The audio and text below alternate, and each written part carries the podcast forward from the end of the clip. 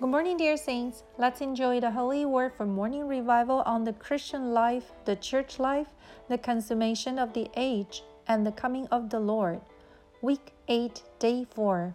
The dispensational value of the man child. Revelation 12, 7 9. And there was war in heaven. Michael and his angels went to war with the dragon, and the dragon warred and his angels, and they did not prevail neither was their place found any longer in heaven.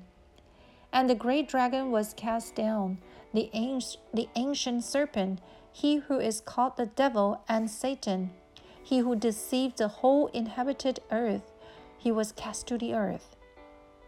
Satan is cast down at this point because the overcomers, the man child, are caught up to God.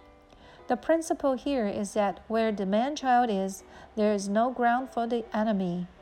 Satan has been judged on the cross of Christ, but this judgment needs to be executed. The church should carry out this judgment, but it has failed. So the overcomers must rise up to take the position of the church to execute God's sentence on Satan. After the overcomers are raptured and caught up to God's throne, there will be no more place there for the enemy. The man child in Revelation 12 consists of the overcomers who stand on behalf of the church.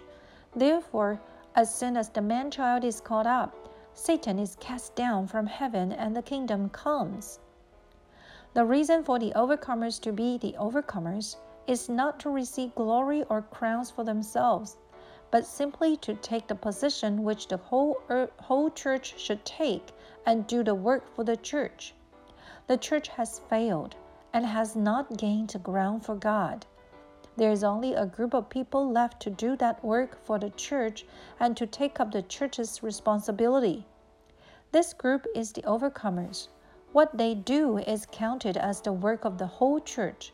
If there are those who will be the overcomers, God's purpose is attained and He is satisfied.